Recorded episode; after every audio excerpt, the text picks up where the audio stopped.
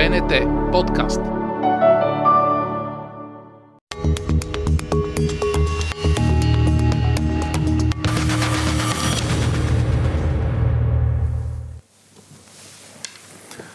Здравейте, това е четвъртият епизод на Геополитиката, подкастът на обществената телевизия, посветен на международната политика и международните отношения, подкастът, чиято основна цел е да навлезем в дълбоките процеси, които движат света. Аз съм Симеон Иванов и съм водещ на сутрешния блок на БНТ.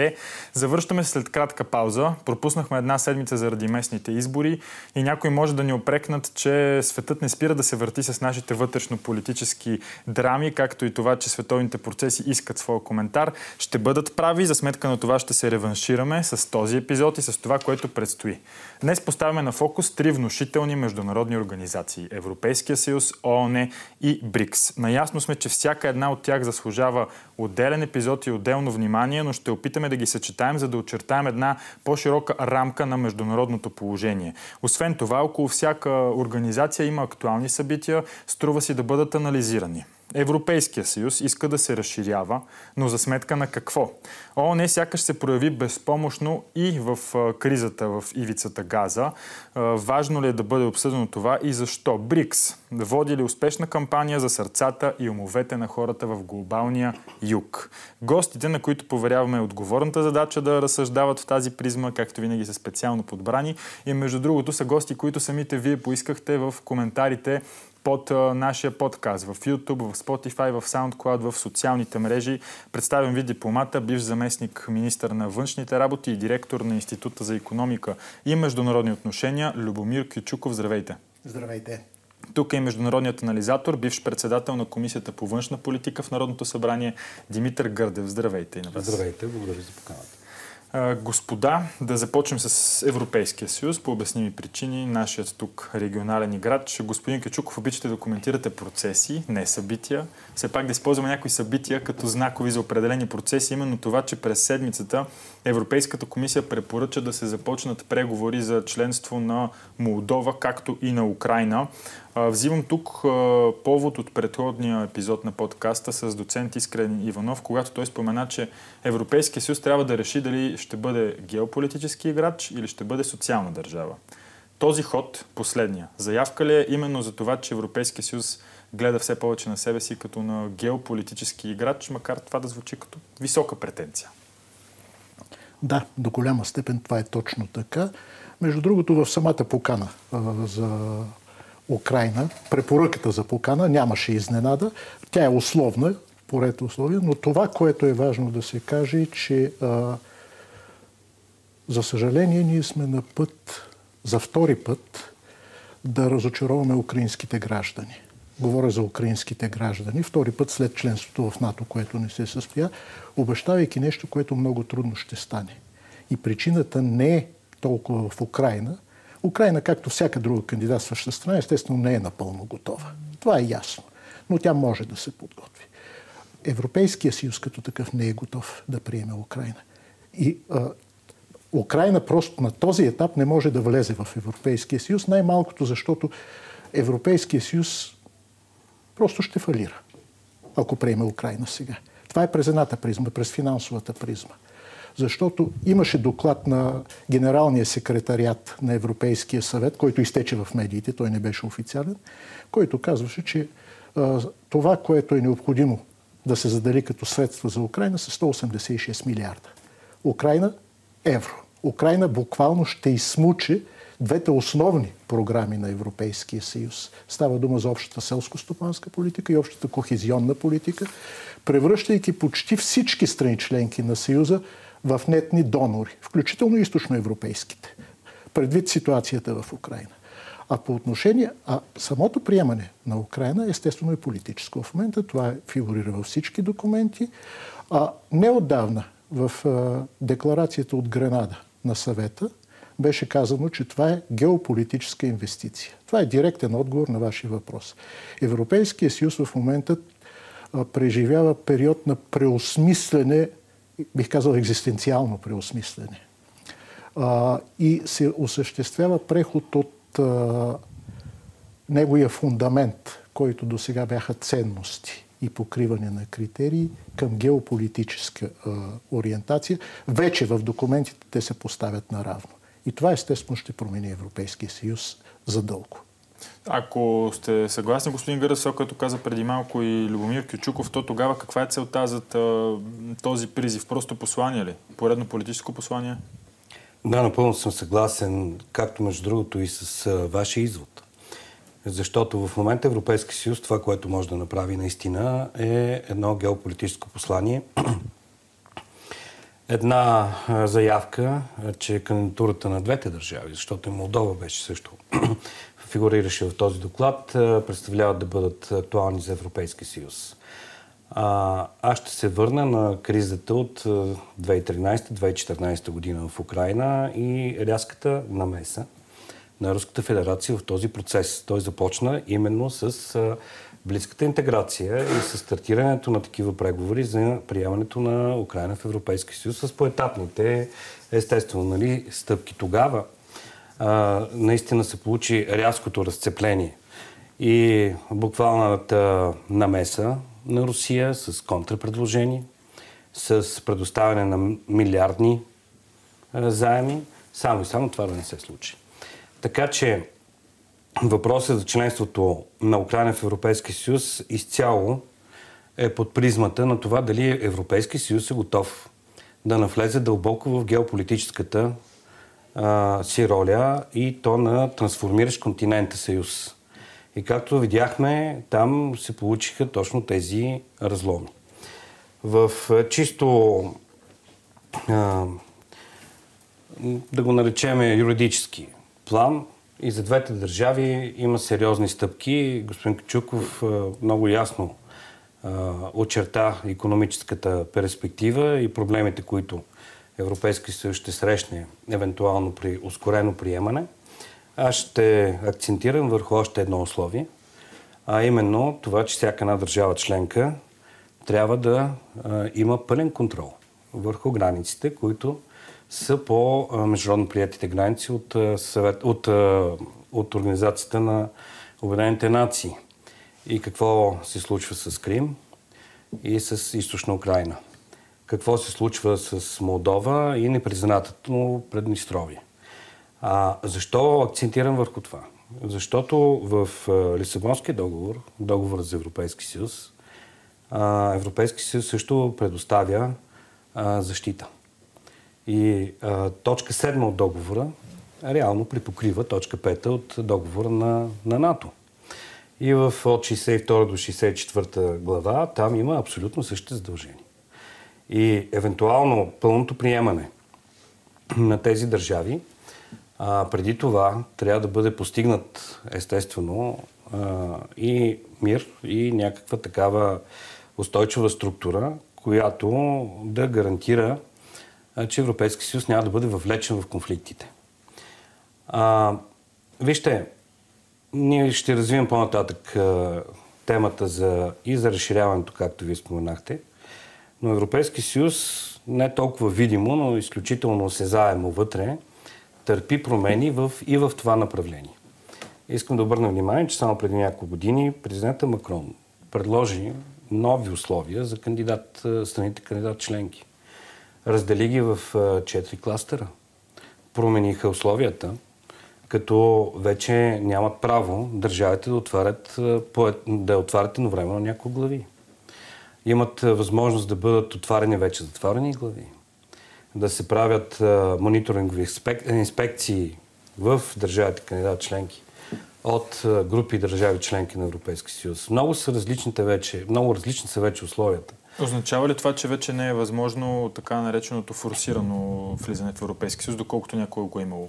Винаги е двустранен процес. Ако държавата кандидат членка може да форсира своите усилия и да отговори на тези нови изисквания, няма никаква пречка, но обръщам внимание, че и в това направление имаме трансформация. Нещо е, прокрадва се в публичното пространство отново от изявления на различни дипломатически представители. Във връзка с това, което споменахте, господин Гърдев, става дума за териториалните проблеми, които и Украина и Молдова имат, това, че са въвлечени в е, войни.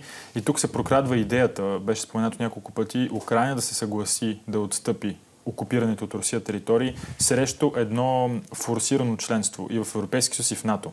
Това реална възможност ли е?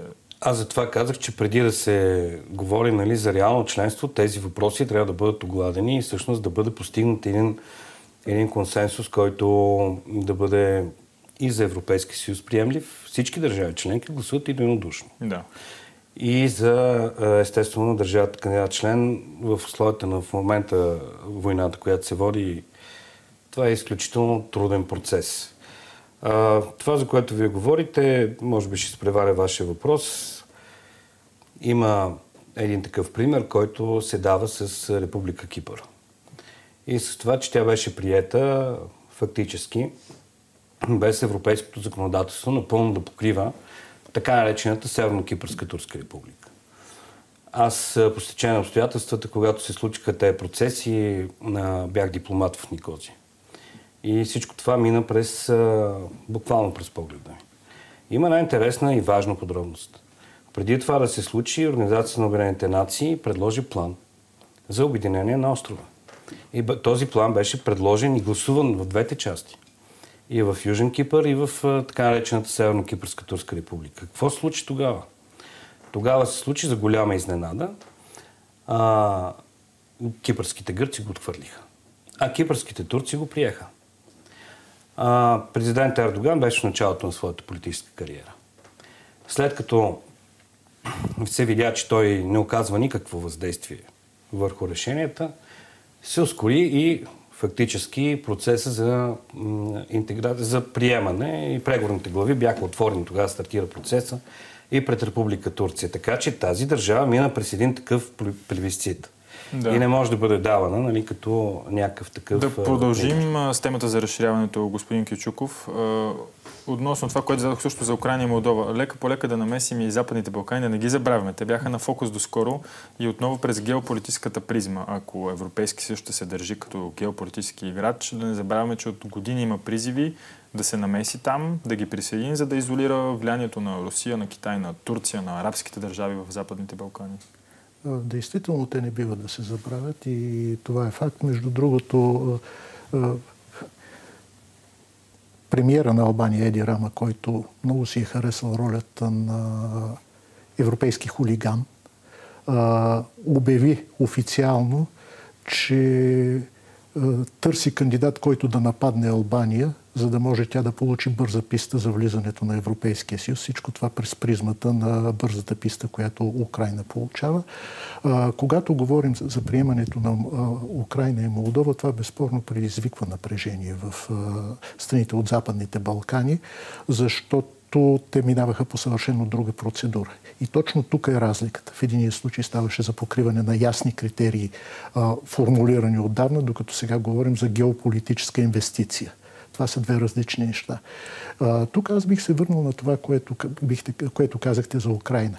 А, Украина няма да влезе не защото тя не иска, защото Европейския съюз не може. И тук големия проблем е в самия Европейски съюз. Той трябва да направи своите реформи вътрешни, за да може да приеме страна като Украина, а и а, другите страни. Стана дума за финансовите критерии, става дума за институционалните промени.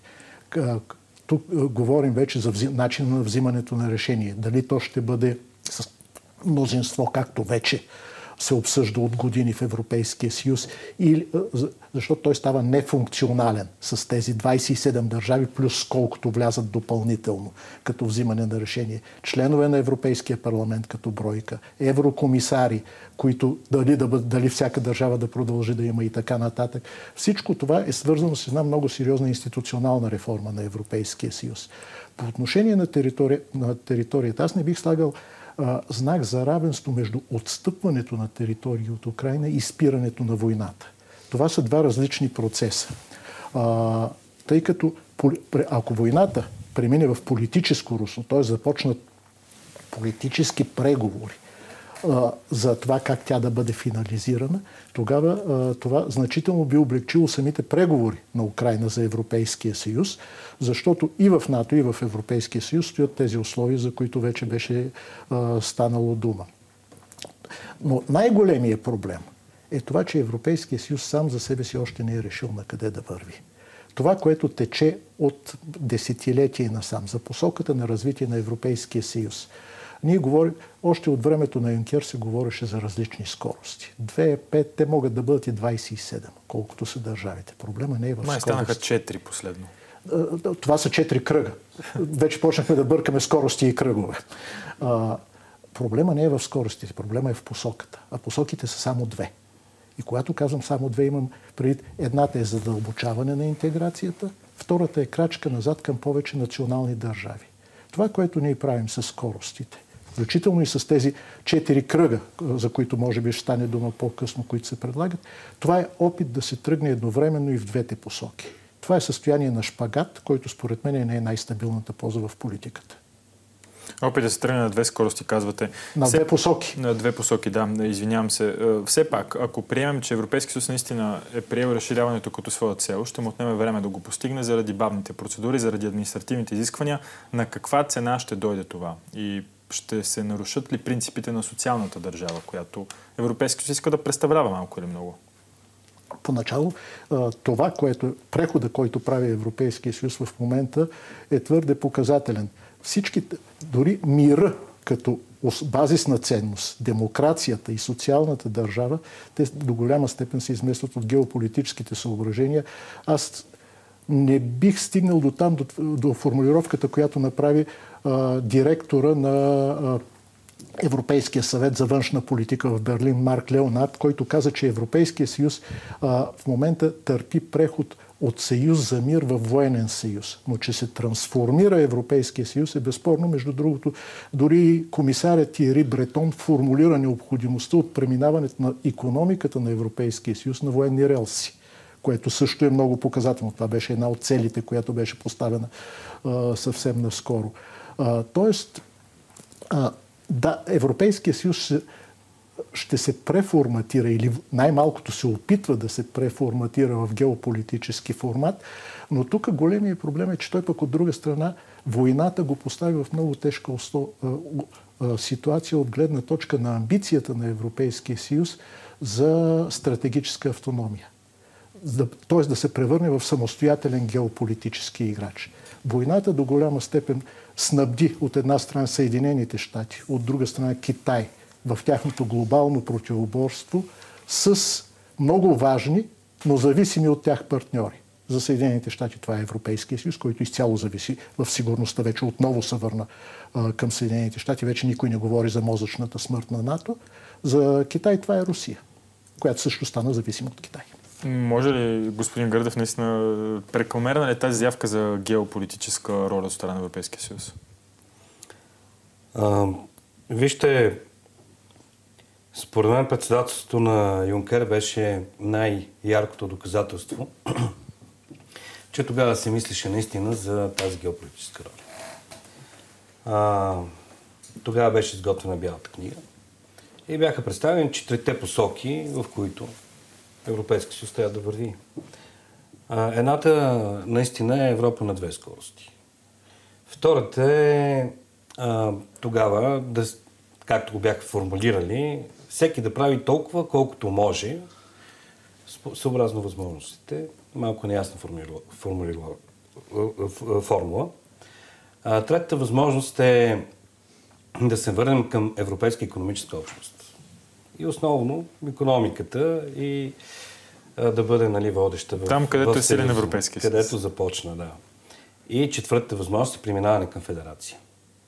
И изключително затягане на а, общата спойка на Европейския съюз. Това са направленията, няма да има други. А, в, точно в същия момент на председателството на Юнкер беше поставена и тази а, идея за стратегическа автономност. И тя беше свързана също с един, една негова книга за бяла, за европейската отбрана. И пак беше издигната тази идея за обща европейска отбрана на Европейски съюз, залегнала в договор от Лисабон, с ясни поставени а, задачи пред всяка една държава. Какво отпуши процеса? Това беше излизането на Великобритания. Великобритания във всичките си действия стопираше процеса за изграждане на обща европейска отбрана в пълен аспект. Включително дори, аз спомням един проект имаше за обща интегрирана система информационна на железниците и на почтите в контекста нали, на обща европейска отбрана, Великобритания нанасяше постоянно вето. С отварянето нали, на тези възможности възникнаха и тези предложения. Те бяха, получиха своето предложение в така нареченото ПЕСКО. А, така. И в един момент тази, тези геополитически събития след това блокираха именно инструментариум. Няма да има възможност Европейски съюз да взема геополитически позиции без инструментариум, който да ги превъплащава на действия на терен. Армията е основния. Нали и европейската отбрана фактически е основната, която реално може да проектира сила извън Съюза, защото за това става дума, не за вътрешни. най-просто и ясно беше казано, че защитата на Съюза естествено остава нали, в рамките на, тъй като по-голямата част от държавите са членки на НАТО, но външните операции и в Северна Африка, и в на Близки изток бяха нали, свързани точно с а, тези възможности. В отношение, по отношение на военно-промишления комплекс и сътрудничество. Там цифрите и показателите бяха просто наистина изключително а, много сериозни. А, и ставаше дума именно за обединение на а, военни поръчки, за общо изпълнение, за а, обединение на държави, които в един момент да затворят този пазар в чисто европейските му рамки. И аз за това казвам, че ако можем да видим или да посочим един маркер, който да отговори на вашите въпроси, дали Европейски съюз смята да вземе по-сериозна геополитическа роля, това е маркера. И а, за това следа с а, интерес тези, а, тези процеси. За момента, както споменах, те бяха изцяло изети от структурата на НАТО и Евроатлантическото партньорство, което Съединените щати, където естествено те са доминиращи. Но аз мятам, че с развитието на а, обстановката и на процесите, постепенно отново ще излезе на преден план именно въпроса за а, европейската автоном, автоном, стратегическа автономност, самостоятелност. Самостоятелност казвате. Въпросът тук е дали не се предприема погрешна стъпка. Европейски съюз е уникален по-своему, именно със своите економически параметри, с а, социалните такива и с основната цел, с която се даден да гарантира мира. Не е ли това терен, на който може би е по-добре да не настъпва Съюза? Господин Кичуков и може би да вземем преди тук и някои други фактори, защото според водещи анализатори, поради своята политика в енергийната сфера, поради своята демография, поради своята иммиграционна политика, по-скоро Европа се засилва към заден двор на геополитическите процеси през идните години. Аз бих казал, че силата на Европейския съюз, която му дава възможност и да претендира за самостоятелен геополитически играч и в неговата мека сила. В момента, в който той се опита да даде твърди отговори, се оказа, че това не е, там не е неговата сила. Обаче меката сила не е ли продукт на твърдата сила в крайна сметка? Не е задължително на военната сила. Тя е, меката сила е въпрос на стандарти, въпрос на политическо влияние, въпрос на економически връзки. И тези процеси, които се развиват в момента, именно войната, тя за съжаление в Украина започвайки, но и сега, която се развива в Близкия изток, тя обърна оптиката в света и в неблагоприятна за Европейския съюз посока, защото в условията има, ня... има поне три много сериозни процеса, които текат в момента и които до голяма степен лишават Европейския съюз от движение в тая посока. Първият това е поляризацията на света. Виждаме си много сериозната конфронтация, която в момента тече на всички нива. В Европа това е буквално разкъсване на политическата и економическата към на континента. Разделяне. Втория процес, това е нещо, което аз наричам с английски термин, не мога да намеря по-добър, секюритизация. Сигурността е в основата на абсолютно всички политически решения. От тая гледна точка, това, за което стана дума вече, до голяма степен решенията в Европейския съюз се взимат от НАТО, би могло да се каже така. И като резултат от това виждаме милитаризацията на международните отношения. И третия процес, който също е важен, това е нещо, което аз наричам а, регионализация, но регионализация в кавички. Защо в кавички? Кавичките са необходими, защото това не, е, не обозначава регионално сътрудничество, а означава поглед към региона, към регионите, като една по-едропанелна геостратегическа единица, където отделните държави и техните интереси се губят в това. Ние говорим вече за Юго-Источния фронт на НАТО, говорим за Балканите като е за единен регион, за Близки изток и така нататък. От тази гледна точка вече ролята на Европейския съюз значително се променя и той има интерес международните отношения отново да се върнат в едно мирно русло, където неговата сила отново ще излезе на преден план. Може би, тъй като вече споменахте малко или много и глобалния контекст, ако сме изчерпали Европейския съюз, господин Градев, ако нямате какво да добавите още по тази Винаги тема. Винаги има какво да се добави за този Европейски съюз, защото е нашия процес на трансформация. А, когато говорих за ПЕСКО, постоянното стратегическо партньорство. А, няма диалог по този въпрос, защото решенията са взети. А те са взети с всяка една страна, която подписала договор за Европейски съюз. А този луфт, който се получи, е именно защото не беше изграден този инструментариум. Хората са го замислили, предвиждали са го. А, неговото забавене ни остави в едно такова положение. Между другото, много от държавите, които страдат от мигрантската вълна, от Северна Африка след конфликта в Ливия много биха искали да имат едно присъствие на регионите, където започват мигрантите. Нямат инструментариум, бяха оставени самостоятелно. Мисиите от те и другите, които бяха интермариум в района Средиземно море, не дадоха своите резултати. И аз за това споменах. Това, този, това колело на Европейския съюз трябва да се напомпа гумата. Другото, което е притеснителното и за това, което стана дума. Регионализацията. И тези предложения, които в момента чуваме, постепенно, но м- настойчиво повтарени от Урсула фон дер Лайн и от Анна Лене Бербок за това, че трябва да се... Външен министър на Германия. На Германия, да. За това, че трябва решенията по външната политика отбраната да бъдат взимани без право на вето. А, същевременно и по разширяването също се предлага един механизъм за квалифицирано мнозинство. Толкова е сложен, че много трудно се ориентират държавите. Там са две вида, два вида мнозинство. Едното а, 50, едното 55% от държавите членки, но не по-малко 65% от населението. Изчисляват се.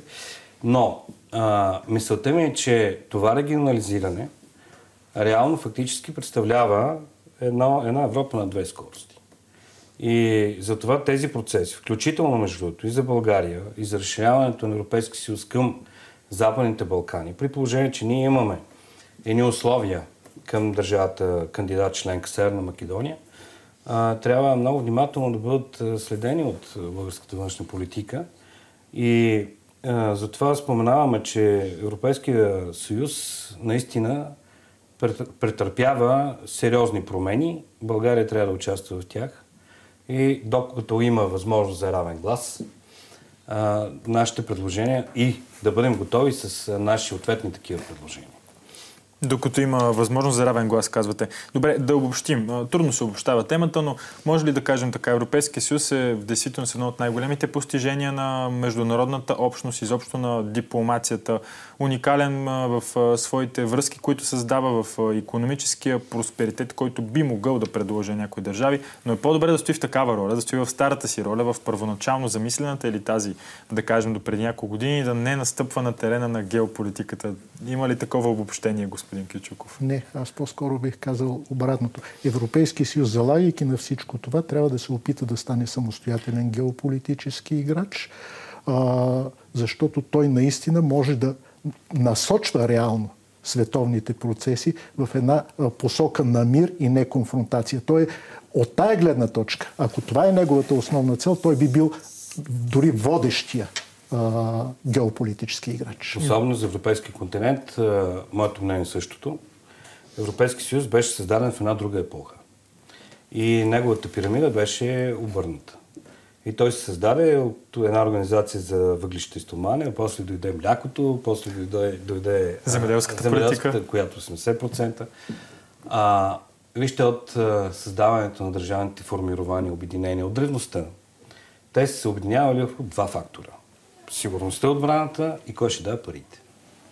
Тази пирамида в момента събитията налагат а, да настъпи върху твърдата си основа и аз мисля, че Европейски съюз наистина ще успее да отговори на, на тези предизвикателства, защото а, той наистина се оказа едно формирование, което е успешно.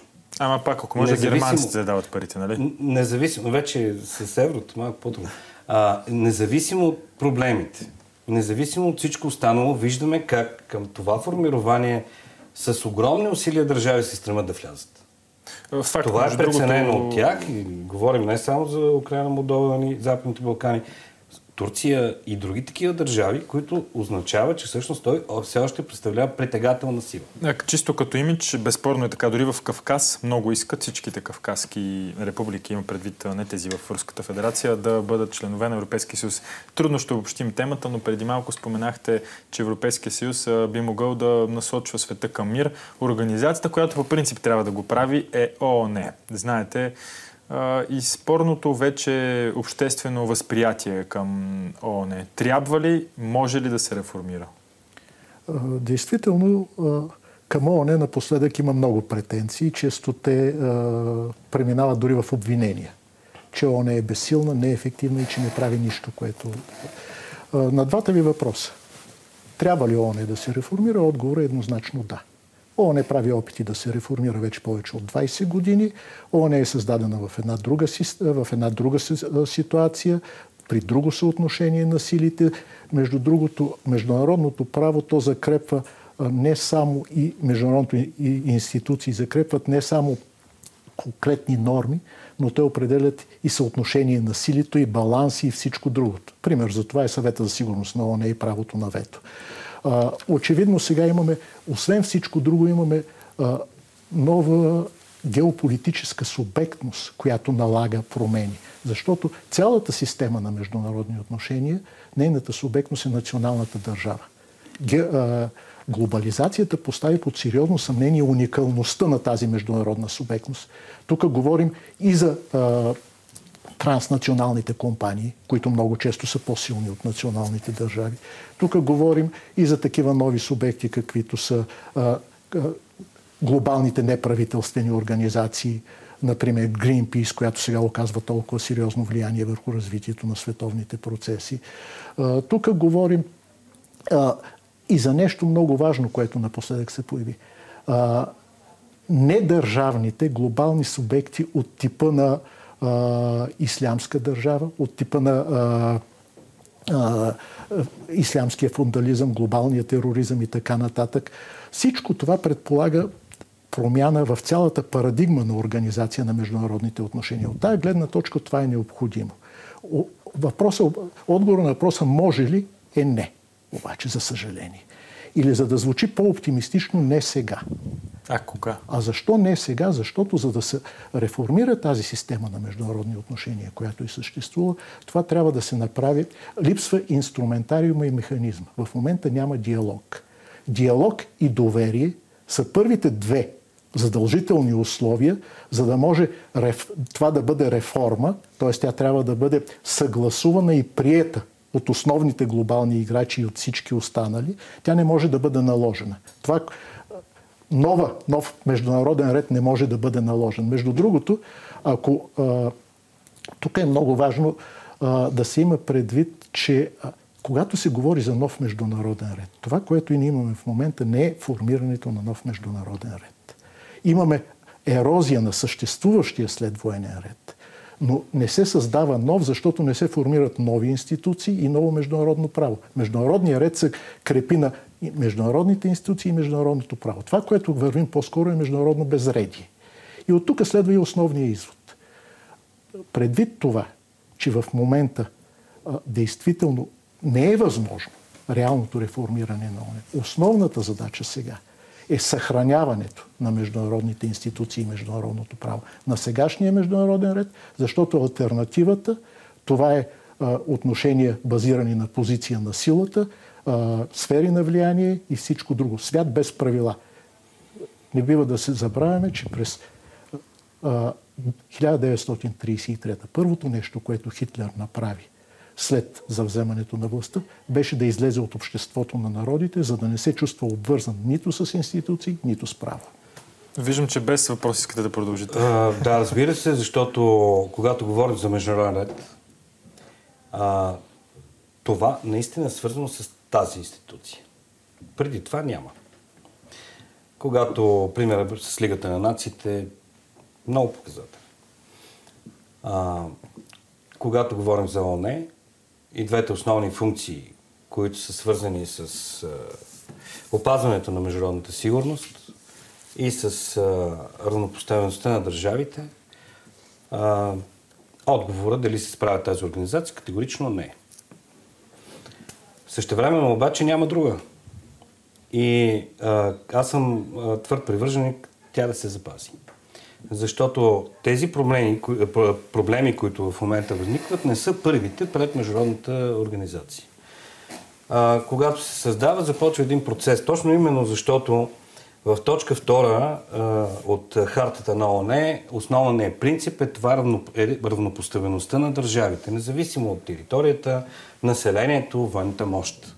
И това изведнъж промени международните отношения, когато много от тези държави, които бяха преди това изолирани или потискани, в един момент получиха равен шанс поне да бъдат чути. Знаете ли какви огромни а, обструкции и е имала Великобритания и Франция? Именно заради тези две точки. Втора точка. Тогава започва разграждането на колониалната система. Те са били категорично против. Те са били колониални империи. И тогава двете държави, Съединените щати и Съветския съюз, именно на форума на тази организация, предприемат действия, колкото и странно да звучи, в разграждането на колониалната система. Ето, имаме група държави от съвета за сигурност. Звучи странно, така отслабват а, другите свои конкуренти. Чудесно. А, за тяхна, тяхната нали, визия е ясна тогава. Да, искам да кажа, че сме преминавали през сериозни кризи на тази организация с абсолютно съпротива от две от основните държави в съвета за сигурност. Сега виждаме как също има изключително сериозен натиск Русия да бъде изолирана, да бъде отнето правото на вето, защото пък тя се противопоставя на едни други нали, такива процеси, които, а, които нали, а, не отговарят на нейните интереси, но все пак отговора нали, на вашия въпрос, ние трябва да съхраним този а, елемент, защото без него няма международен, международен ред. И няма и форум, и дискусии. А, наистина, в момента организацията не отговаря на това, което представлява реалния свят сега. Има предложения за разширяване на състава на постоянните страните, постоянни членки на съвета за сигурност. Предложенията са да влезе Турция, Германия, Япония, Индия. Големи противоречия от държавите, които са сегашните. Защото какво има да говорим? Нали? Великобритания, Индия. Китай. Да, Също. Китай с Япония. Да.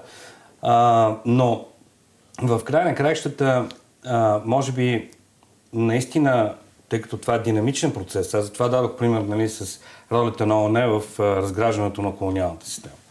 И може би наистина тази организация ще премине и през това предизвикателство да отговори нали, на съвре... вече а, новите изисквания условия, които а, новите реалности представляват. Но за момента а, наистина организацията е в а, огромна криза, но в никакъв случай не трябва да бъде нулирана, защото това е единствената а, организация, единствения форум, където трябва, могат да бъдат поставени правила.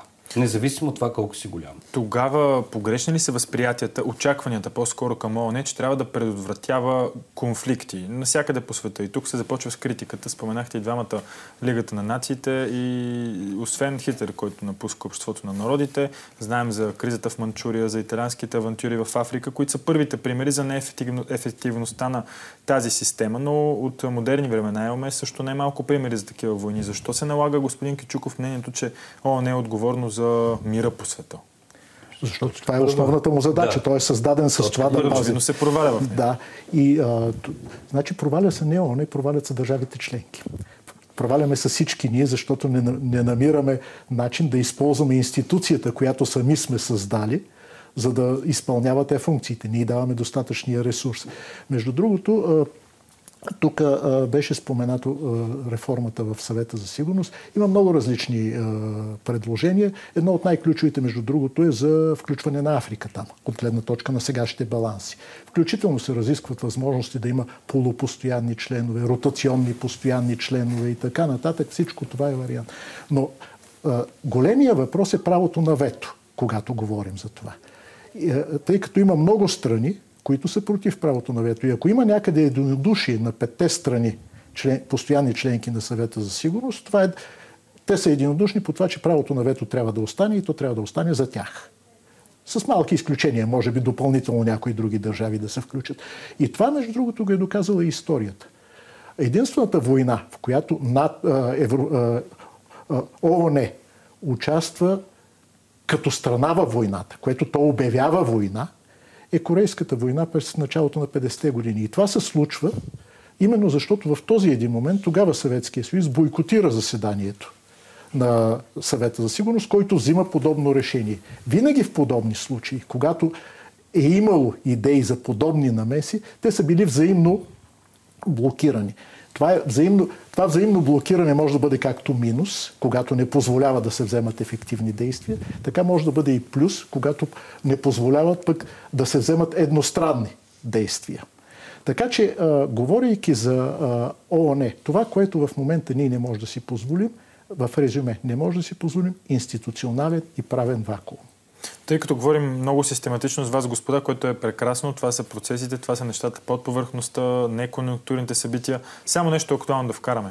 Конфликта между Израел и Хамас това, което се случва в ивицата Газа, ето тук ООН има своето отдавна прието решение за две държави, двудържавното решение така наречено. Станахме свидетели на доста голям по своите размери скандал с израелския представител в ООН. Ето тук, конкретно, действията на ООН допринесоха ли по какъв начин, тласкат ли на някъде този конфликт или всичко е в ръцете на по-големите геополитически играчи на терен, господин Кючуков? ООН безспорно има роля, защото то, се опитва, то първо се опитва да намери решение. Формулата наистина е предложена още 1947 година, 1947 година. Двете държави с тяхната територия и така нататък. Проблема е, че не всички държави в ООН, водещите държави, са ангажирани с тая формула. Това е първото. Второ, че основно а, Израел и Палестина, отделни сили в тях, това са радикалните сили, не признават възможността за съществуване е, една на друга. Между другото, това беше почти реализирана формула в средата на 90-те години с така наречените преговори в Осло, когато благодарение на тогавашния премиер на Израел Ицхак Рабин и на Ясер Арафат, който беше на Организацията за освобождение на Палестина, беше постигнато такова решение по формулата предложена от Рабин земя срещу мир. Тоест, Палестина получава своите територии, а Израел получава своите гаранции, че в това арабско море той ще бъде защитен. Тогава, защо не се случи това? Рабин беше убит при това от израелски радикал. И тук големия проблем е, че всичко това се възпроизвежда в годините и международния натиск все още не, не, не дава резултат на тези възможност на тези две държави, т.е. не осигурява тези две държави да съществуват. А иначе палестинска държава формално е създадена от 1988 година. Тя е призната от 138 държави в света, включително 13 страни членки на Европейския съюз и НАТО, включително и България. Но и до сега нямаме това териториално разделение. Има и своето представителство в ООН. По темата, господин Гърдев. А, да, абсолютно така е. Знаете ли, в този конфликт и в Близки изток, когато дойде времето за неговото решение, пак ще бъде водеща ОНЕ. Защо и как? Защото няма друг. Няма кой друг форум, който наистина и двете страни, палестинската автономия и Израел, търсят сътрудничество на държавите членки на съвета за сигурност. Оттам минават резолюциите, там се блокират и неизгодните резолюции, така че това е ясен процес. Смисъл, без ООН няма как а, да, да минат дори радикалите в а, вече посочените от господин Кичуков примери, наистина така е. А, именно радикалите пък в арабско-палестинската част тогава поведоха истинска битка с организацията Алфатах на Ясер Рафат и така изгря и Хамас. Но затова казваме, че когато говорим с а, примерите на провалите на организацията, а, нека да видим разтегляне във времето, дали пък край на краща тези, тях, нейната роля не е останала единствена. Аз категорично твърда, че останала единствена. А, ще посочи едно нещо, което представлява Non-Proliferation Treaty. Това е договор за неразпространение на ядрените оръжия. О, не.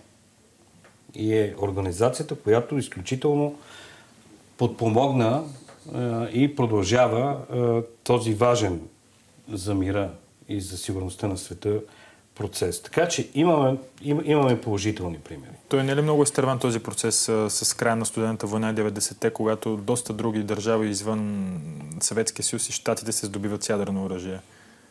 Да, но в края на краищата наистина имаме едно единно решение на всички страни членки и на съвета за сигурност. Там всичките мнения са абсолютно еднакви. Ето, имам, давам пример за това, че не винаги се налага вето. И не винаги всички държави нали, са в конфронтация, които са водещи постоянно че страни членки на съвета за сигурност. Вижте, това е процес, аз не бих казал, че е изтърван, защото на лице е инструмент. Инструмента, който позволява в случаите, примерно с Иран, с Северна Корея и така нататък да се взимат действия. Проблема е друг, разбира се, когато говорим за разоръжаване, че се разпада цялата система от договори за разоръжаване включително и контрол върху въоръженията, която беше създадена от 60-те години, 70-те, особено в периода на разведряването, която включително след това обхващаше и системата на двустранни договорености между двете основни ядрени държави, Съветския съюз тогава и Съединените щати. На практика ние нямаме нито един действащ договор, условно действащ е само новия старт за стратегическите ядрени оръжия, нито един останал двустранен действащ договор за ядрените разоръжения между Съединените щати и Русия. И постепенно виждаме, че се напускат един след друг всички останали. Договорите за обикновените въоръжения, буквално миналата седмица в Европа. Също се дезангажираха страните от него и казаха, че няма да имат повече ангажименти. И Русия, и след това и европейските страни. И, това, и тенденцията тук е големия проблем, а, с който ние трябва да се справяме те първа. Искате да Изключително важно. Защото международната сигурност се гради точно на тези четири основни пункта. И а, първото, което е това е договора за стратегическата настъпателна оръжие. Той в момента не е денонсиран, но реално новите преговори бяха отложени, отлагани, отлагани. А, това е за съкрещаване стратегическите настъпателно оръжие, балистичните ракети, а, стратегическите а, подводни а, крайцери, включително а, и стратегическата авиация. А, договора, който гарантираше и всъщност договора за противоракетната отбрана, и който гарантираше изследвания, системи за въоръжение, които са свързани с противоракетна, противоракетните такива системи, той също беше денонсиран. Този президента Буш. Този договор оставяше една празнина, нарочно оставена такава в сигурността на държавите, защото всеки един би се изкушил, че може да създаде една такава система, която да го направи неуязвим.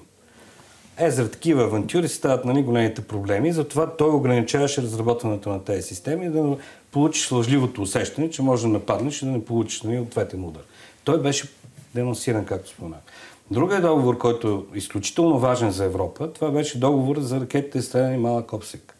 Той а, ограничаваше ни настъпателни въоръжения от 500 до 5500 км, защото когато го нямаше този договор, Европа беше натъпкана с такива ядрени ракети.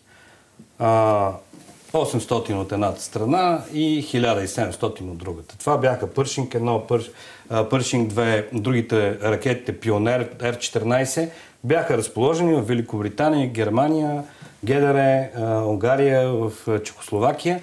И тези системи фактически създаха огромна, огромен проблем нали, за световната, европейска на несигурност също. И той беше денонсиран. Затова остана единствения договор за стратегическите настъпателни оръжия, който споменах, а, че той даже, между другото, а, го преподписват без а, новите ангажименти, които предвиждаха още по-сериозно разграничение. Света в това отношение е изключително застрашен.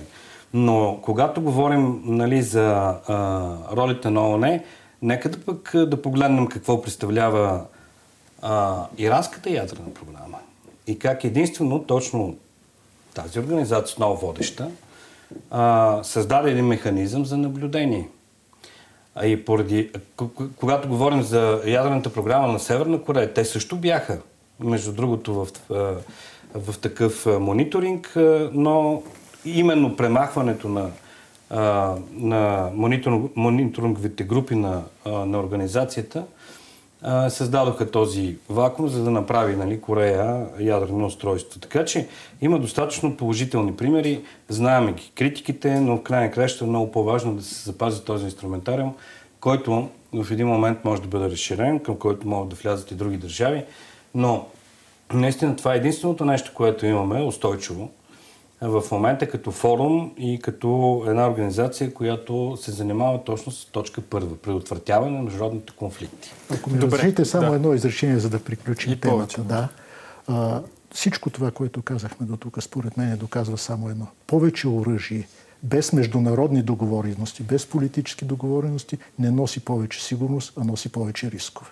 Макар, че обратно на някои теории за международните отношения така излиза. Изводите ни до тук са трябва да пазим Европейския съюз, трябва да пазим ООН като едни стожери, като фундамент на света, в който живеем и в особено тази част на света, в която се намираме. Трябва ли обаче да пазим БРИКС? Защото БРИКС сякаш иска точно обратното, конкурира западния световен ред, макар и все още по един деликатен начин. Може би този начин е деликатен, защото структурата, господин Кичуков, на БРИКС все, все още не носи формалните характеристики на една международна организация. Така ли е? БРИКС вече е международна организация, макар че не в този, този тип организация, универсална, каквито са ООН, какъв е Европейския съюз. Действително БРИКС получи много сериозно развитие през последните години, но това развитие се разполага на един друг по-широк процес. Върху този процес, който аз условно наричам формирането на един своеобразен, може би аморфен на този етап, но геополитически не Запад. Това са всички тези страни от Азия, Африка, Латинска Америка, които ние напоследък наричаме глобален юг, които смятат, че сегашния международен ред ги поставя в неравноправно положение, които са против натиска на Запада и правилата на Запада, които директно казват, че до голяма степен Запада, т.е. ние, действаме с двойни стандарти, които изцяло са подчинени на нашата логика и на нашите интереси. И те търсят точно това. Когато казвам не Запад, това не е антизапад, защото те не предлагат альтернатива на Запада. Няма идеологическа альтернатива, няма економическа альтернатива на това, на това, което имаме в момента като международни отношения. За да направя веднага референцията и към войната в Украина, това не е проруска. Не Запада не е проруски. Те разглеждат по-скоро участието и на Русия, но и на Запада в войната в Украина, като един, те директно го казват, империалистически сблъсък. Сблъсък на интереси между двете страни.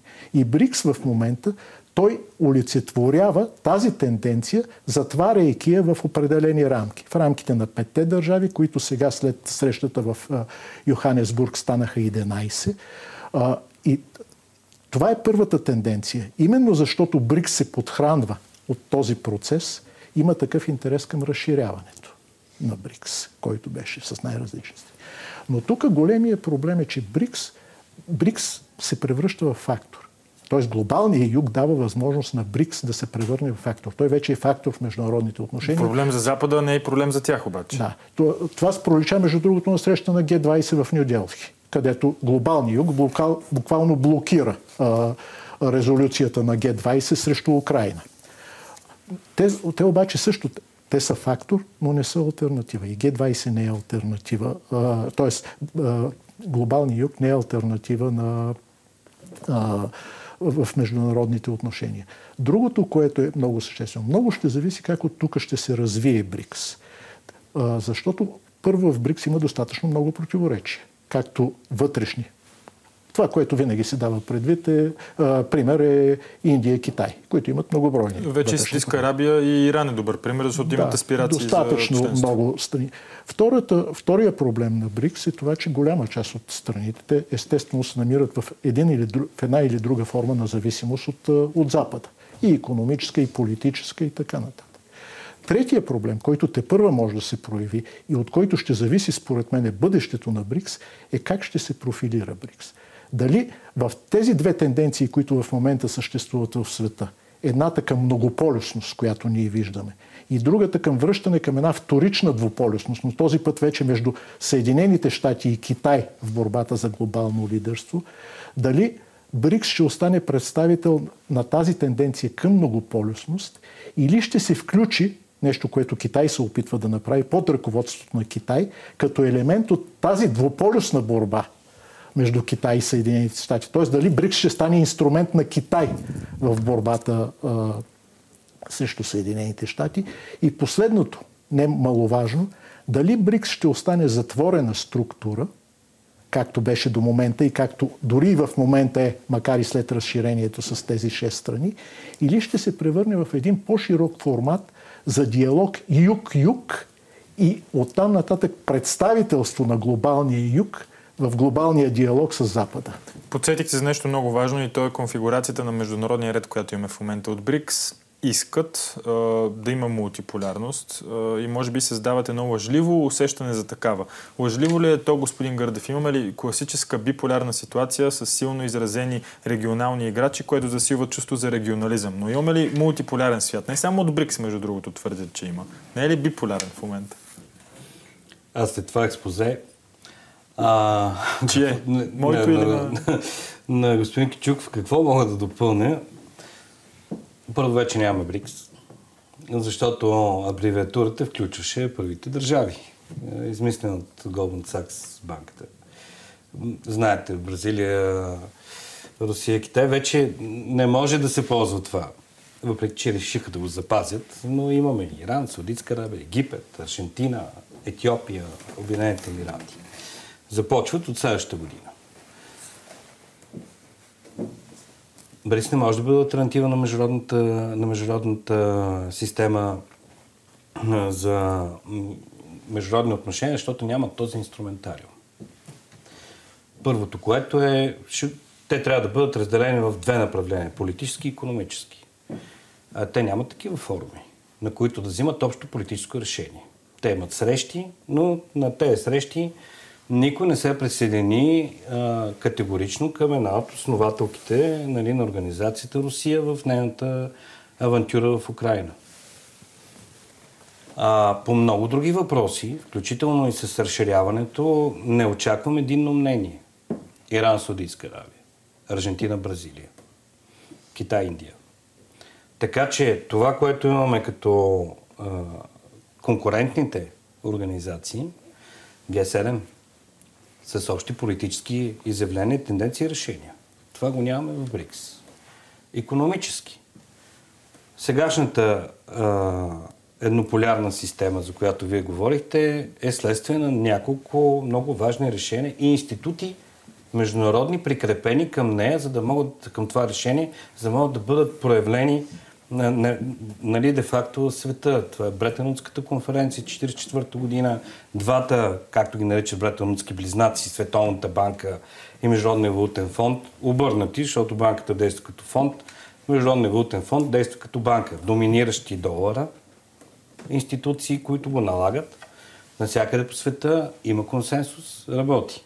В БРИКС нямаме такива в момента и економически а, механизми. Да, беше създадена банката на БРИКС.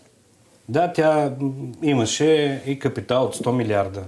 И в момента, в който пак една от държавите, която е съоснователка Русия, искаше кредит от нея, а,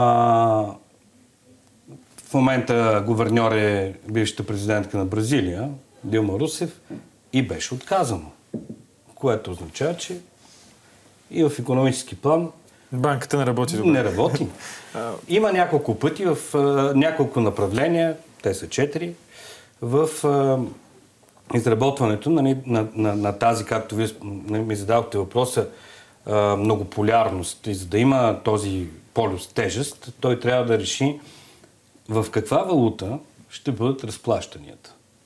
Защото в момента те, една от основните причини да се създаде БРИКС е това, че Световната търговска организация не работи вече. А именно тогава, когато беше създавана и когато имаше точно такава цел равнопоставеност, премахване на ограниченията, спирането на дотациите, в момента виждаме, че държавата, държавите, които я създадоха, образно казано, нали, Обединения Запад, рязко нарушиха тези правила.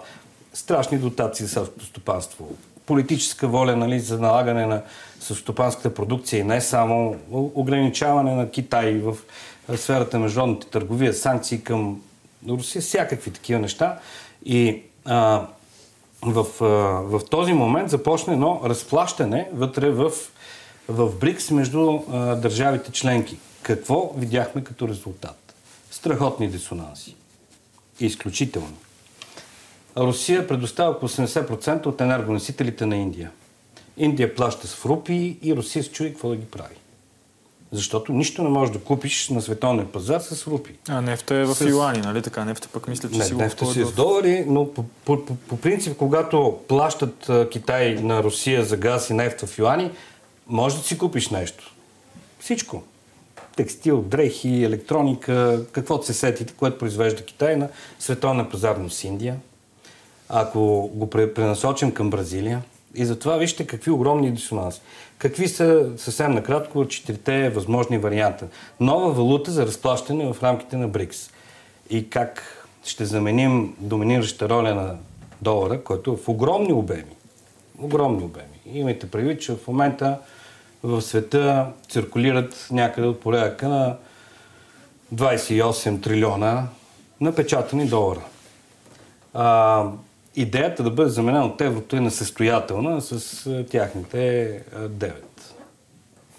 И в един момент да заменим Йоана за, а, долара за една нова доминация на Йоана, защото в рамките на БРИКС 98% от растежа се пада на Китай. Другата, другия вариант е да създадат обща валута. Единна. Еврото. Страшни, огромни дисонанси в економическото развитие на Южна Африка, на Китай, на Индия, на Бразилия, на Иран. Дори само във вътрешен план на всички тези Ние едва, едва успяваме да се докопаме до еврото, в еврозоната, именно заради тези големи проблеми в така.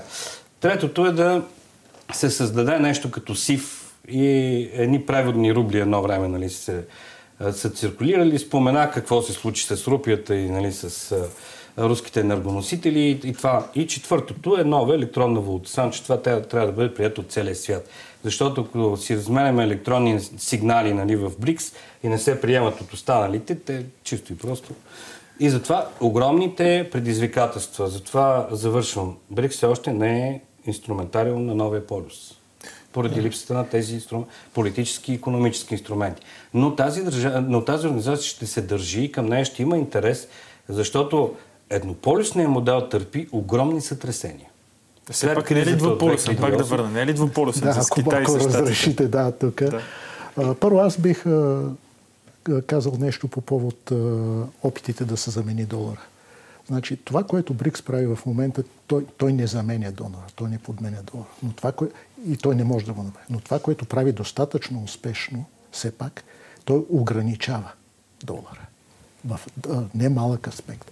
Първо в двустранните отношения помежду си, защото голяма част от търговията, дори и вътрешната, както ста, вече стана дума, минава в тези а, валути.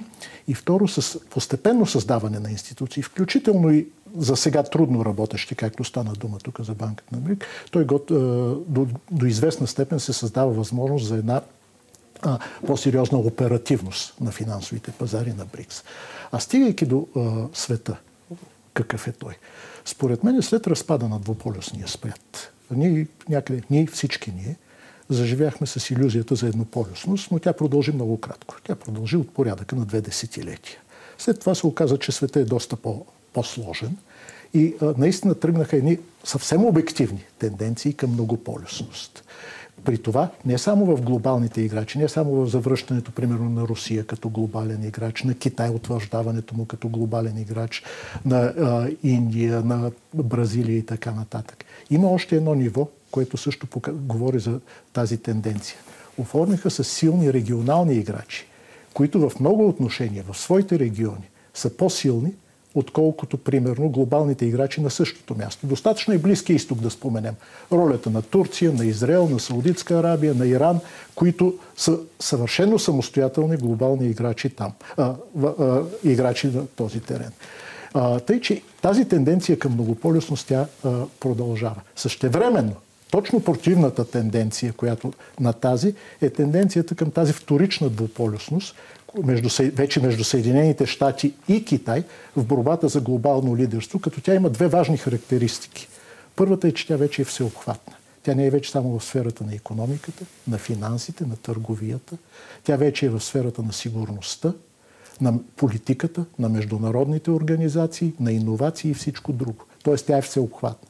И второ, във времеви план тя според мен се очертава като дългосрочна, Тоест, това ще бъде според мен тенденцията, която ще определя динамиката на бъдещите международни отношения, поне през следващите десетилетия. Е, добре, нека да вместим тук и мнението на някои водещи анализатори в международен план. Те пък твърдят, че все още сме в еднополюсен свят, но в момента е активен процес на разпад на единия полюс към два полюса, именно към Китай, към Штатите, да оставим, може би, тези неща така отворени и за размисъл на зрителите. И за финал на темата. Доста добре направихте накратко една дисекция на БРИКС и това, което представлява.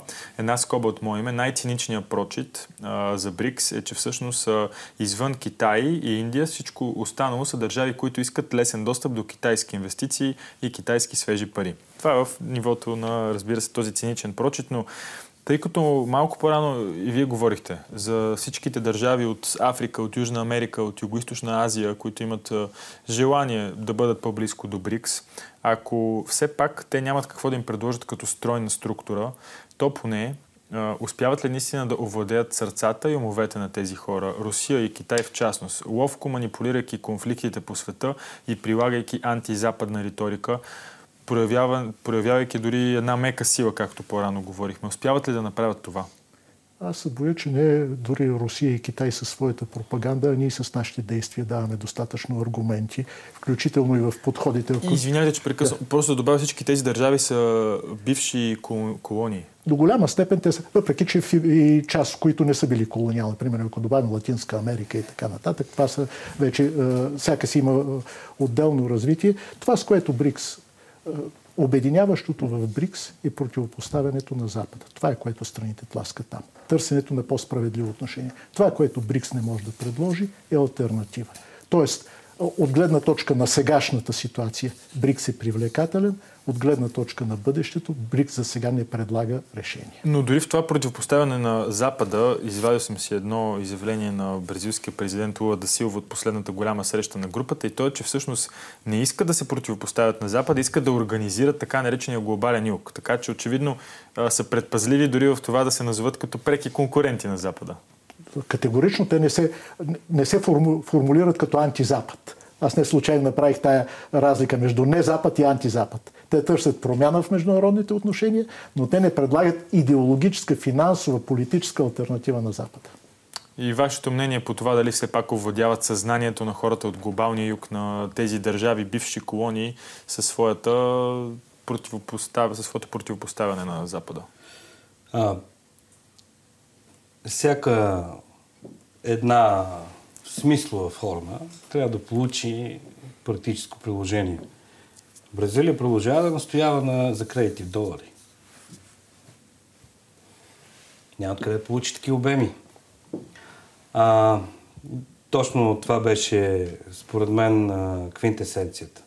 Тези държави по принуда започнаха да се организират, защото тяхните основни, основни продукти в световната търговия бяха силно засегнати, от, против, от протекционизма на, на Съединените щати. За момента именно текат такива процеси, именно защото еднополюсният свят, еднополюсният модел не можа да издържи на натиска на, на времето. Ще се върна отново към Европейски съюз. Всички обединения са свързани с две неща. Сигурност и откъде ще дойдат парите. Когато Съединените щати бяха силни, те предлагаха Пакс Американа, това е от Пакс Романа, нали? по същия начин Римската империя е предлагала същото, именно защото имаха в изобилие двата инструмента. А, да кажем ли за плана Маршал? И как всичките тези държави в Европа, които са били конкуренти на, Европейски, на, на Съединените щати, дори Великобритания и Франция се да разтворят и да разградат колониалната система без никакви противоречия, именно защото получиха парите на Съединените щати, доминищата роля на, на, на долара и сигурността. И тъй като в самата структура на американската сила, в тези две направления се получи страхотен разлом. 2008-2009 година. Световната финансова криза. И тези процеси в момента ние ги усещаме като едни последващи вълни, защото пари няма, не стигат, задлъжняват огромно, в огромни обеми държавите, които са най-плътно интегрирани с американската финансова система – и същевременно оттам започват и проблемите от сигурността. И затова казвам, че това обединение беше свързано с антикризисна мярка, която не означава по никакъв начин директна конфронтация с сегашния модел, защото няма друг. Но представлява някаква платформа, където да се обсъждат варианти за някакви защити от това, което наистина се случва в, в сферата на а, световните финанси и на и, и оттам, разбира се, нали, направлението на сигурността. Само според мен е това, което ми се струва, че е най-важно от цялото това, от всичко това, което казахме. Това, което в момента ние не можем да дадем отговор, как се менажира един глобален свят. Дали той се менажира от един полюс, от един център, дали от много центрове, които такова, дали той се менажира от неизборни корпоративни структурни интереси извън националните държави, които излизат все повече на водещ план. А, и това е отговора. Тази а, мета идея, как изглежда един глобален свят, т.е. как ще изглежда света след 20, 30 или 50 години е нещото, с чието отговор светът се мъчи в момента. Да Ако четем много история, няма ли да разберем как ще се развият тези процеси или вече има много нови компоненти в сферата на Просто дигиталното? светът е по-различен. Играчите са по-различни. Аз не случайно споменах, че вече не само националните държави. Това е промяна, каквато се е извършвала, примерно, както а, при прехода от феодализъм към а, а, индустриалната революция разчупва феодалното стопанство и минаваме към капиталистическото, така сега технологичната революция разчупва националните граници. Вече света става глобален, т.е. ни економиката вече, тя, е, тя не е национална. Докато рамката, политическата рамка, тя все още, цялостната е организация, тя все още е организирана на база национални държави. И този сблъсък, отговора на това основно противоречие, което се оформя, те първа ние ще му търсим отговор основно в което беше обвиняван еднополюсния модел е глобализацията. Само да ви кажа, че независимо от обвинението, глобализацията е факт. И когато е погледнем в културата... Но тя не е просто факт, тя е процес. Абсолютно. Тя не е Ние живеем в глобално общество. В момента, в който интернет навлезе директно в телефоните ни от 2011 година, всичкото това е глобално. Потреблението е глобално, модата е глобална, културата ни е глобална, храната ни е глобална. И от тук дойде а, именно това, че стария модел не успя и не може да издържи на предизвикателствата на глобализацията е факт. Въпросът е по какъв начин нали, тя ще се случи и дали няма да бъде някой ощетен. Затова се правят ето тези а, нали, разломи и различни нали, такива проекти, които се опитват да, да по някакъв начин не, да компенсират това, което всъщност се случи. Човечеството навлезе в грандиозен нов етап и като погледнете информационните технологии, изкуствения интелект, генетиката, ние сме нова цивилизация. Границите са преминати. Технологични, генетични, информационни решения са абсолютно реални и те са глобални. Самите институти следват това И те трябва по някакъв начин нали, да се нагодят, за да отговорят на новите най-вече нужди нали, на, на, на, на човечеството. А глобална цивилизация ли сме? Извинявайте, защото имах, имахме да, казах, ясни разграничения аз, на цивилизацията. За, това казах, нали, вижте, говорите на няколко езика, ядете китайска, японска храна, слушате ери каква си музика, обличате се с италиански дрехи, Вижте, тук има... Цивилизациите на Хънт, Хънтингтън тогава в миналото ли са да. разграниченията? Не, не, аз не бих казал това. Ние сме в процес и процесът не е еднозначен. Да, глобализацията е съвършено очевидно обективен процес. Да се градят, да се изграждат граници в момента, това е, според мен, своеобразен политически неолудизъм, както лудитите са чупили машините на времето, за да спрат а, промишлената революция. А, това обаче, което а, ние, не, ние не можем да решим в момента, е именно как изглежда този, а, този а, глобален свят. Защото а, в, а, ние имаме, вие питате глобална ли е? Да, в известна степен светът е глобален от гледна точка на държавите. Ние имаме много процеси глобални, имаме включително глобална информационна система, но нямаме глобално общество. Имаме глобално обществено мнение, но нямаме глобално общество от тук нататък как това глобално общество управлява само себе си, което още не присъства, което е присъства в рамките на отделните държави и така нататък. Това са процеси, които ще бъдат според мене много сериозни и те ще бъдат съпроводени с много сериозни трусове и колизии. Това, което наблюдаваме и в момента. И то е резултат, ако трябва да го изведем на най-високо ниво, това, което наблюдаваме в момента, са именно тия вътрешни противоречия на системата, които избиват в междудържавните отношения. Огромна разлика между глобалното мнение и глобалното общество. Тези механизми, за които говорим, са на глобалното мнение, но се различават по дори във всеки един аспект, дори в този Израел-Палестински конфликт от мнението на обществото. Хантингтън сгреши, като му четете в момента от сегашна гледна точка противоречията, които той представяше, будизма, с християнството, с а, исляма и някакви такива, хиндуизма, японския шинтуизъм, нищо не се случи от това. Затова категоричен съм. Той, между другото, го и призна. Но, но, но да не забравяме за разграниченията, но, които прави между отделните цивилизации. Може би те са ценни. На това ще стъпя глобалното мнение, което се налага от глобалната институция. ООН. Както спомена Световната финансова система, Европейска съюз, много се разминава в момента с мнението на глобалното общество. И затова аз съм напълно съгласен с това, че ще живеем в катаклизми, докато тази система не се успокои, не се балансира. Може ли да завършим така, тъй като споменахте преди малко, че стария ред си отива, трябва да се наместят нещата, но ще бъде ли контролиран и новия ред от а, този, който държи технологичния прогрес в своите ръце? Звучи съвършено логично, всички се възползват от технологичния процес, но някои държави по-скоро могат само да надградят, така да се каже, това, което е постигнато друга, да не са иновативни. Но това ли е ключа към задържане на системата? Ако технологията излезе начало, ако корпоративното начало е начало, това е край на демокрацията. Краткият отговор. Да, това е транснационалната доминация на транснационалните компании. Това виждаме, че започват механизми за ограничения. Пример с Google и с прилагането на изкуствен интелект и новите предложения, тези транс... Това е пример категоричен, буквален. Те транснационални гиганти да бъдат ограничавани по някакъв начин от законодателството, защото те са глобални и в края на краищата тези норми, които са на щата в Европа, в Китай, знаете ли колко са различни?